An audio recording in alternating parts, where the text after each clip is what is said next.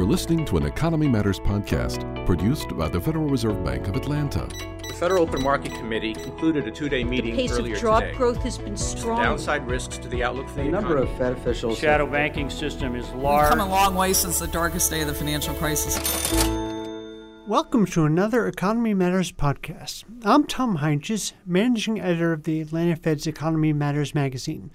And today we're joined by Nick Parker, survey director here at the Atlanta Fed. Today we're going to be discussing the results of some recent surveys Nick conducted that in part delved into how optimistic firms feel, especially around the time of uh, presidential transitions. And Nick, thanks for joining us today. Hi, Tom. Thanks for having me. Nick, I want to start off by asking you, uh, historically speaking, how optimistic are firms at times of, of transitions of presidential administrations? Well, our measure uh, only covers this this past election, the, the 2016 election. Right. Um, but if you look back at the Duke CFO Global Business Outlook Survey, which is the survey where we got our optimism questions, they cover a couple more uh, presidential election periods. And uh, you definitely can see a change in optimism around the 2008 election. Um, there was pretty decent decline in comparison to quarter over quarter changes that they'd had in the past. And now, you know, that's 2008 and you're we're in recession, so there are many things that Right. could have caused that change in optimism, not necessarily the presidential election or the outcome. And then if you look at maybe the more recent uh, 2012 election, there really wasn't much of a change at all. What causes firms to become uh, more or less optimistic during these turning points? Is it in part psychological, or do business owners see historical trends that lead them to feel a certain way at these times? So I can't say much about prior instances, but in the case of the 2016 election, uh, some firms anticipated a reduction in regulation, uh, some tax reform, Sure. uh, infrastructure spending, uh, even healthcare reform. All the things we heard a lot about. Yeah, absolutely. And so you can imagine that those all those things can have an impact on on the costs that firms face. And if there's any promise of a reduction in those costs, that's a, you know some reason for optimism. Anecdotally, we have some evidence that that's true, but I, but I can't say for certain those are the only reasons. Well, Nick, uh, describe for us briefly the survey you used to take the temperature of, of firm optimism. Yeah, so the uh, Business Inflation Expectation Surveys is a survey of the six districts, so the Southeast, basically, the, the six district Federal Reserve, Right.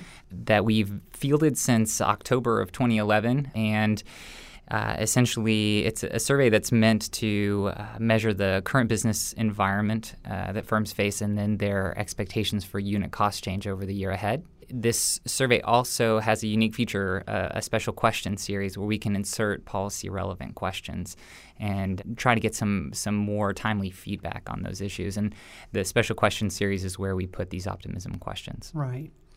Well, I, I know when we're discussing survey data, it's easy to get lost in the weeds, and I don't want to do that here. But when you drill down into the data that you collected, uh, did you see anything especially uh, interesting or, or noteworthy in respondents' feedback?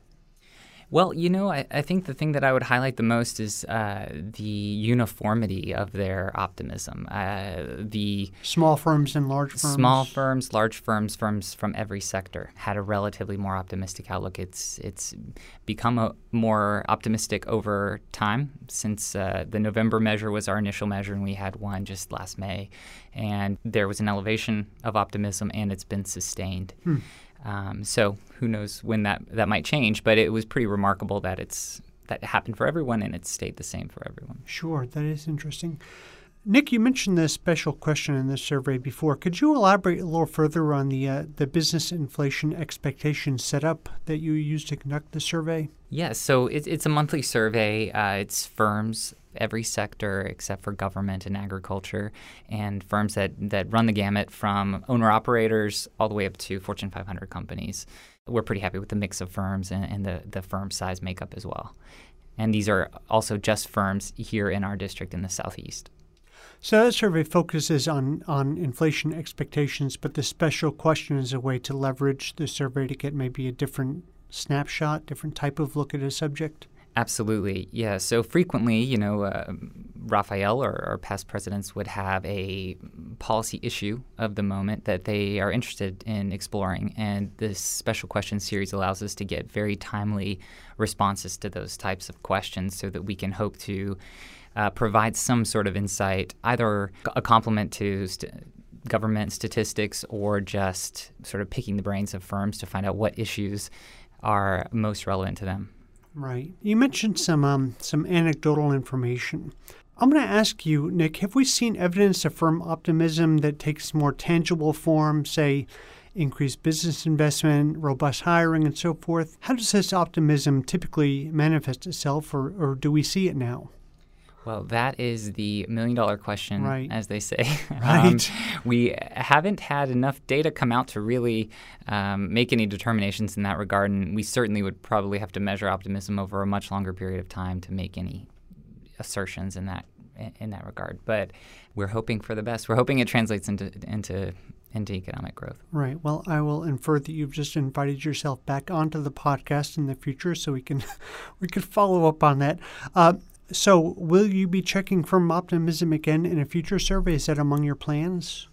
Yes, definitely. We'll um, come back to that question from time to time to see how sustainable it is or if it remains at this sort of higher level without much change and see what factors maybe uh, could have influenced it to either increase or decrease um, over time. So, if someone listening to this podcast episode wants to take part in a, in a future survey, how would they go about participating? Yeah, so if, if someone wants to become a member of our survey panel, they can visit the Atlanta Fed website. It's frbatlanta.org. Org. And if they look under the research tab, go to Inflation Project. And under the Inflation Project, there should be a link to, uh, for participation. And how many different surveys do you conduct that are among the choices there? Oh, currently, only the Business Inflation Expectations Survey is on our website where we're publishing data, but we have another national survey that we're developing uh, with re- researchers at Stanford and the University of Chicago that will be published sometime this year. Great, great. Well, Nick, I want to thank you for coming into the studio and sharing your insights with us. We'll have to do this again, like I mentioned, to see how things look a bit down the road. Thanks, Tom. It was my pleasure. I look forward to it. As Nick mentioned, you can participate in, in future Atlanta Fed surveys. We have a number of, of uh, data series, anything from home building to, to small business issues. And like Nick just said, if you go to frbatlanta.org, then go to Research and Data and select the Inflation Project, you'll see a link to uh, participate in our survey there. And we would certainly welcome your participation. And that brings us to the end of another Economy Matters podcast episode. As always, thanks for making time for us, and I hope you'll be back next month when we'll sit down with Atlanta Fed economist Melinda Pitts when we'll discuss her research into the economics of healthcare, a very timely topic, of course. I guarantee it will be a different kind of discussion from what you typically hear, so be sure to be back next month. And thanks again for listening. This has been a production of the Federal Reserve Bank of Atlanta. For more podcasts on this topic and others, please visit the Atlanta Fed's website at frbatlanta.org.